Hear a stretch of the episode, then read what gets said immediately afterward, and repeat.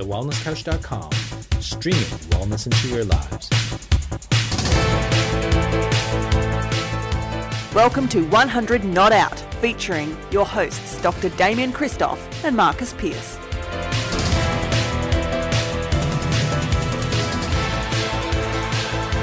Welcome to 100 Not Out, a weekly show dedicated to helping you master the art of aging well. Marcus Pearce here with you before we go to a very special live recording of 100 Not Out, recently done at the first ever edition of 100 Not Out Unplugged, a live event with Damian and myself. Now, you'll find find out pretty quickly that the audio on this podcast is not the best. It was a difficult situation in the room that we were in, but bear with it. You will get the hang of it. There's some incredible content in this podcast. Really hope you enjoy it. Feel free to connect with us on Facebook and uh, enjoy this podcast of 100 Not Out. Welcome to 100 Not Out, a weekly show dedicated to helping you master the art of aging well. My name is Marcus Pearce, and here I am with the Greek god himself. He is Dr. Damian Kristof. Great man, welcome along. Marcus Pearce, it's great to be here with you in uh, in Milano's Brighton, um, in front of an incredibly inspiring and inspired crowd at our 100 Not Out live event. How good is this? This is amazing. I love a live event. It's our first ever live recording 100 Not Out. You've done it on the Wellness Guys at the Wellness Summit four Yes. or five years. Yeah, you've been wanting to do it, haven't you? I'm thinking that maybe we'll do 100 Not Out at the Summit this year. Oh, okay. Yeah. We'll see how we How go. is that though? But Keep the secret. We have an incredible group of human beings with us tonight, and it's been uh, a lot of fun. We've shared a lot of wisdom from Ikaria. You and I have been having so many conversations amongst ourselves, going, when do we get to talk to everyone else about this? That's true. And um, it's been an incredible night with wonderful people, and we thought we would do our live Q and A on 100 Not Out. And you know what? I What? told you this. But the, the, the very first person who is going to ask a question Jakey. is one of my best mates. I have known Jacob since I was, what's the one liner, knee high to a grasshopper or something? Yeah. Yep, that one. I have known Jacob since that long. And um, Jacob, I think, I think Jacob was my, Well, what's the person you have at your graduation? No, not your graduation. What's it called, Mum? Your sponsor. Your confirmation. What's the confirmation? Your confirmation. Good Catholic family. Wow. Jacob was the sponsor at my confirmation. When you got slapped. Yep. Jacob, I don't know what that means, but Jacob was one of my groomsmen. I would have you. Jacob was one of my groomsmen at my wedding. What, really? Yep. Nice. Yep. I have known Jacob for, well, uh, probably my whole entire life. So, everybody, for the very first question, let's welcome Jacob Blackmore to the All right, what's the question, great man? Thank you. I've learned a lot from this man here. He's a phenomenal person. Um, what I'd like to discuss with you, um, more so with you after your adventures in Greece. Um, I've actually, because my wife's a doctor, and just going through the research, and it's all about being scientific based evidence.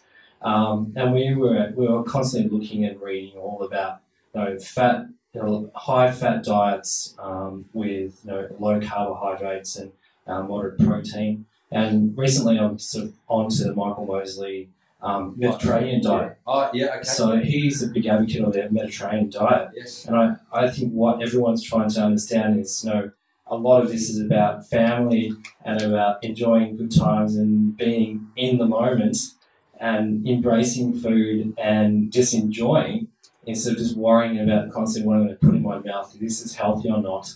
But from what I've seen here tonight, is actually the more I actually listen to you and see the pictures, the Mediterranean diet is probably is what science is actually proving now is the best diet that you could actually have. Yeah. And that's what sort of I'm really interested in as well because everything I'm reading now is all about the Mediterranean diet. So, and about longevity, I think you know we're seeing it right here now. That um, you know, and I'd just like to get your thoughts on what what way and what are you actually seeing and understanding about their diets, and more so about the Mediterranean diet than all these other diets that are thrown in front of us and saying this you have to try this, you got to go that way, this way, and that way. So it's it is confusing. But I guess if we can just simplify it a bit more, and I think that's probably the best way to do it. Nice. Great Um, question. great Nice, question. In fact, I just want to say that I'm really glad you asked that question because it's part of tonight's talk that we didn't really get stuck into. And And one of the things that I've noticed is that many people are jumping on a bandwagon of a particular diet. And um, I told a story last night uh, when we were in Shellharbour uh, in uh, New Wollongong of uh, a, a person that I had been adjusting in my practice who had itchy eyelids. And, uh, and so I wasn't adjusting for his itchy eyelids, but he had itchy eyelids. so I was, yeah, I was at the time and I said, mate, you've got really dry skin. And he said, yeah, I've, I've got really dry skin. And, and he's an Irish guy. And I said, and, and, you- and you know, what else you notice? He said, I've got dry skin all over me, I've got eczema all over my body, and my eyelids are really itchy. I said, well, what have you started doing with your diet? He said, oh, I've gone paleo. And I said, oh, okay, that's interesting. And I said, how paleo have you gone? He said, well, I have coconut oil here, I have coconut uh, flour here, I have coconut chips here, I have coconut water here, I've got coconut everything, right? And I said, but aren't you Irish? And he said, yes. And I said, well, where in your genealogy did your great, great, great, great, great grandparents ever see a coconut tree? And he said, I don't think they've ever seen one. And I said, Well, what makes you think that your body will have evolved to include so much coconut into your diet when in fact you're probably better off suited to having potatoes or uh, you know Cabbage. or more potatoes or cabbage, you know, you know, root vegetables. And so, Jacob, you raise a really interesting point because science only catches up to stuff that gets flagged. But what they won't ever be able to catch up on is the uniqueness of every single individual in this room. And what's great for you, Jacob, will be different for me. And what's great for Cara will be different to Valentina. And so finding a unique eating program is that's the trick.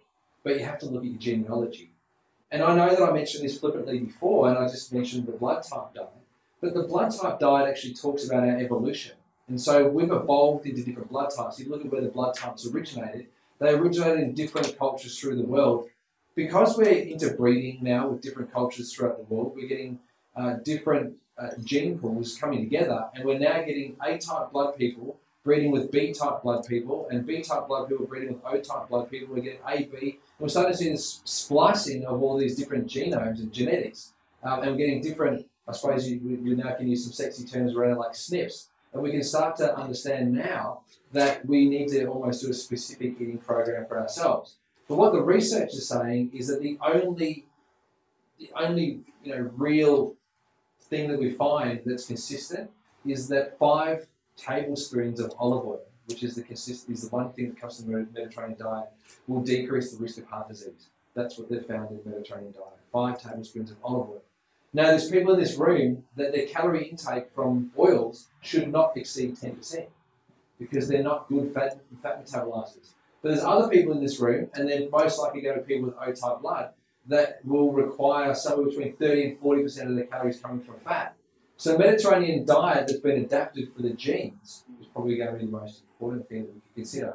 But I can tell you now, Jacob, that the Okinawans have never ever seen the Mediterranean diet, and they're living as long as the Icarians. And what's really fascinating about this is that it's more the culture and the engagement and the purpose and um, and the sense of community that actually keeps these people alive in the actual diet. The diet will decrease the risk of disease, but it's not going to help us live longer. So, in your search for finding what's the best diet for you, I'd go in as far as finding out what your genes say to understand how um, evolved you are or how ancient your genotype is. Don't get so bogged down that you get stuck in the minutia that if you don't take this supplement, you could trigger this disease to start taking, you know, something. But understand how you metabolize things, how you methylate things. Understand, you know, where you could intervene and what you're prepared to intervene with. But your diet will be unique to you.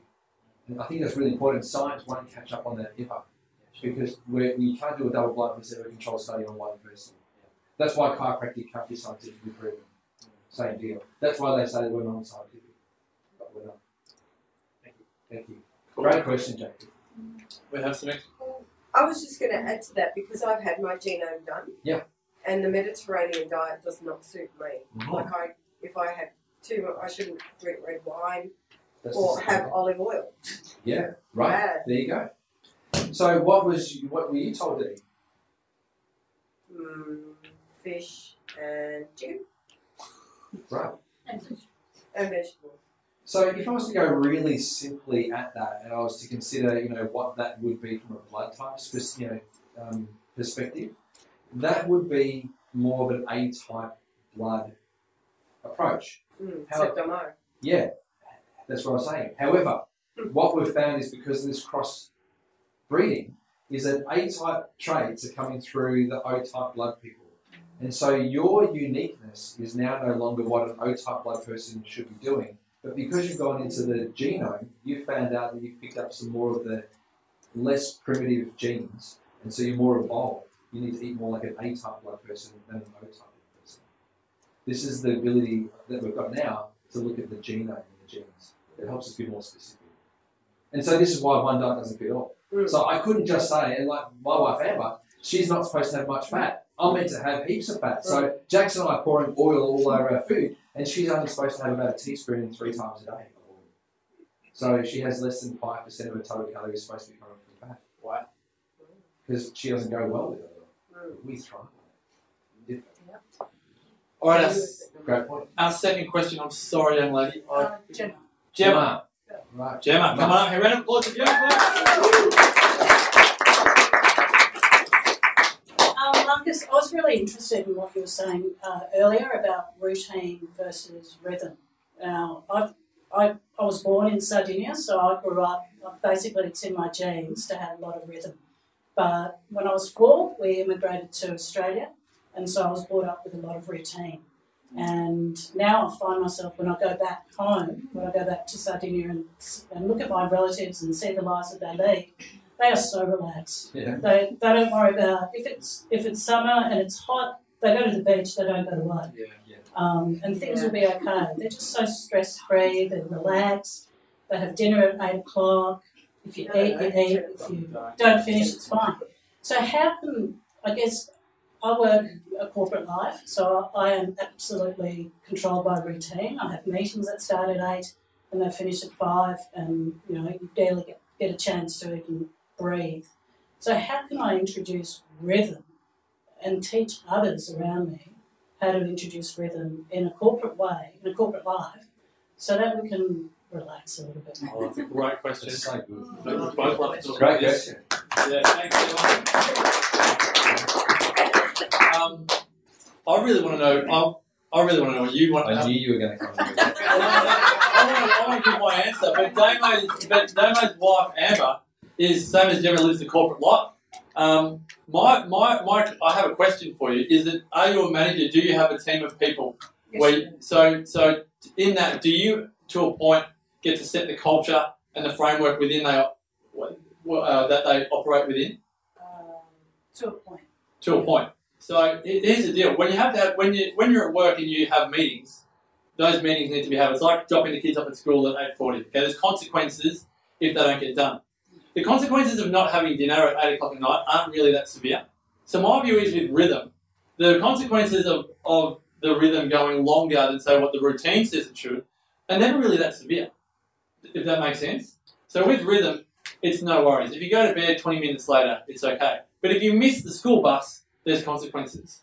So my view is, and I don't have a massive corporate background, but my view is there will be times within that nine to five framework where you would focus and encourage people to go through their work with more rhythm.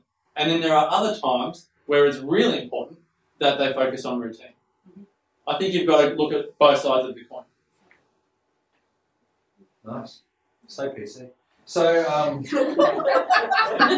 It's definitely having a dig because I'm not PC. no, not PC at all.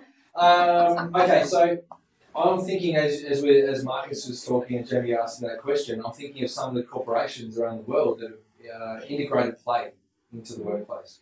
Um, and when we integrate play back into our life, we are able to diffuse stress and we get back into rhythm. Because play is what children do to maintain rhythm. And when we stop playing, we're in trouble. So to create the play back in your work means that uh, you need buy-in from the CEO. Um, are you the CEO? okay. So I know with my wife that she's, you know, at a corporate level, um, she makes the decisions from an HR perspective. But in order to change the whole culture um, of a corporation that has 86,000 employees, it's very, very different. It's very difficult. So in a smaller organisation that could still be considered corporate, you can implement some of the strategies that places like Google or places like Apple have implemented, which involves play and rest and pods and time out and checking out uh, and making that okay. And, uh, and so those sorts of um, lifestyle things uh, could be brought into the workplace quite easily. However, an amazing thing to do would be to disengage all of your employees from work as soon as the clock strikes five or six. So they now no longer have access to their work emails. They now no longer um, have to answer the phone after hours. They now no longer um, are part of work, and in fact, they're encouraged to go and play or go and do things, and they're rewarded for being disengaged from work when they're not in work. Um, and, and That would be amazing. yeah, That would be amazing. Because we're currently we've been sold, I guess, the dream of globalism. Yeah.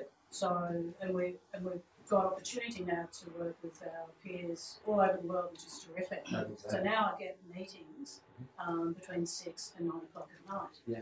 Which is Wow. which is Oh. great. But Um, Is it? Well, it's great in the sense straight from that that. you're connecting with people, you know, around the globe, and you've got a you've got a bigger community, if you like. Yeah.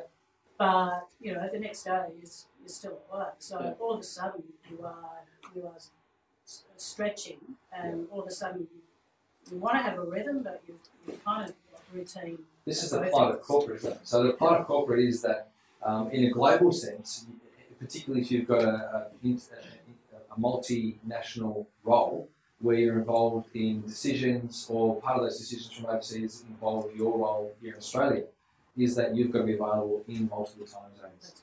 Um, so it's not too bad if it's you know say New Zealand because that's not they're not too far away. But if you're talking Europe or we're talking America, like that, that can really flip into your lifestyle. And so th- this is my thing, and I and I, I do butt heads with Amber about this uh, because in previous roles that she's had, it's involved multiple time zones, 16 different locations in 10 different countries um, that she's been responsible for, and that's been very very challenging to our home life. And so we've had to make rules around disengaging at certain points of the, of the night and different different times of the weekend, um, so that we can just get back into play, uh, because it's the play that actually brings back out the life. And, uh, and so if you can encourage that playtime again, that'd be great. Not exercise, playtime. Nice work. Great answer. Thanks. So good.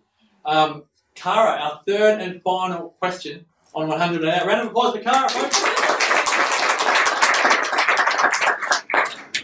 Thanks, guys, for sharing everything with us tonight. It's been um, fantastic and it's brought back some wonderful memories of my time in Greece and Italy in particular in the past. Uh, seeing so much around the community and with the food sharing and preparation, I just wondered if um, you came across anything in your travels or whether you've had any thoughts about people who live alone. So they're preparing food alone, they're shopping alone, they're eating alone majority of the time. We have a lot of um, you know, I certainly see a lot of elderly people through my work who they have very poor diets and they have very poor social lives. They can't be bothered cooking. They can't be, you know, bothered doing all that. There's also, you know, lots of young people around. Um, similar thing. They're leading very rushed lives, so they're, you know, eating on the run, etc., in and out. And I just sort of wondered what your thoughts were, and if anything did come up around your travels around for the people who prepare and eat alone, as opposed to in the big in the big groups and as the part of their village. Thank you. Yeah, great question. Yeah, I'm really big on this. Really on this. In fact, I sat with one person who uh, who lives alone, and my suggestion to that person was to start to invite people over to their house, uh, to engage more people and create a community of people that you love and that love you that you can surround yourself with. So you have to be the master of destiny. So you invite people into your home. If you don't feel like your home is the place where you wanted to entertain, then you need to create that place that you can entertain. That's really important. Now, if you're working shift work or you're working different hours, there's still other people that work shift work and work different hours and live different lifestyles. And you need to bring people into your lifestyle and create your community. One of our, great friends, Lawrence Ham, talks about you know finding and building your tribe and, and surrounding yourself with people that are like-minded. And, and Marcus talks about the same thing as well. This isn't a community that just started, you know, they, they didn't just. I mean, these guys probably did just land in the community, but at one point, that community had to start to grow. And you know, from little things, big things grow. And when people do invite people into their home, all of a sudden there's more invitations out in other people's homes, and that community gets to grow. Um, and you know, Yvonne and I were talking earlier on about getting back into churches and getting back into that social. I, I don't necessarily think that we need to get back into, and I'm just going to put this out there. Not everyone's going to resonate with religion, but getting back into the community that is provided by a church or by the group, and church means congregation. Uh, you know, surrounding ourselves with a congregation is, is hugely beneficial. The trick to cooking and living alone is to service yourself and treat yourself as if you would want to treat other people. So when I lived alone in New Zealand, and I, I moved to New Zealand for five years, and Jackson stayed here in Australia, and Amber was over here, and we did long distance, I cooked unbelievably gourmet meals because I wanted to feel special with the food that I was eating, because I felt like I deserved it. And, uh, and so it was there that I learned to cook beautiful food because prior to moving to New Zealand, I wasn't a really good cook. But now I'm a really good cook. And I love it. And I like cooking for people. So uh, there's one thing that I took from New Zealand, it's cooking. So, thank you. Thank you, New Zealand. Great. No, I love, and, and look, I loved everything that I got from New Zealand. Um, but you have to learn to love yourself enough that you would cook amazing meals for you every single time. And that you're not going to settle for second best best, fifth best, best or 100th best. It's always going to be amazing for you. It's important. I might just um, add to that is that I think we, we must remember the energizing factor of socializing. If you're tired and you socialize, you feel better. Yeah. Um, if you're busy and you've been working hard and hard, if you finish work and go and socialize, you will finish the day beautifully. If you can create the accountability of socializing, you have almost developed the secret to living, in my view, because we have made socializing a luxury item, a bit like that one line of spirituality has become a luxury item for people. Socializing has become a luxury item. It is not. It's not an optional extra. It's an actually. It's an essential to living a fulfilling life. What Damon would call a fundamental.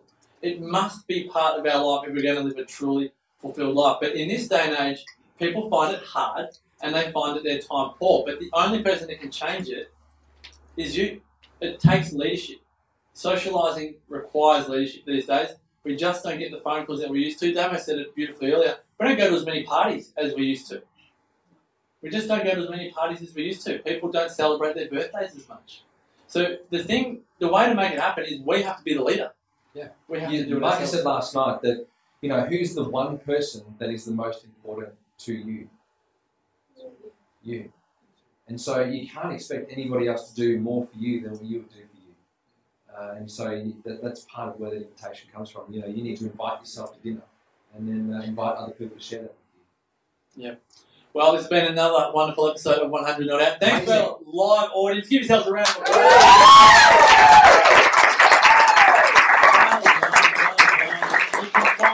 more about 100 Not Out. Go to thewellnesscouch.com. Check out all 22 podcasts on the Wellness Couch. If you haven't joined us uh, and registered for the summit yet, make sure you go to thewellnesssummit.com. September 10 and 11 at the Melbourne Convention and Exhibition Centre. Love to have you there. And uh, Damian and Right. everyone here, until next time, continue to make the rest of your life the best of your life.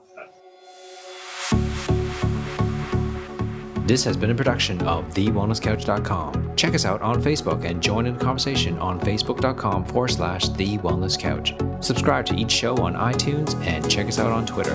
The Wellness Couch, streaming wellness into your lives.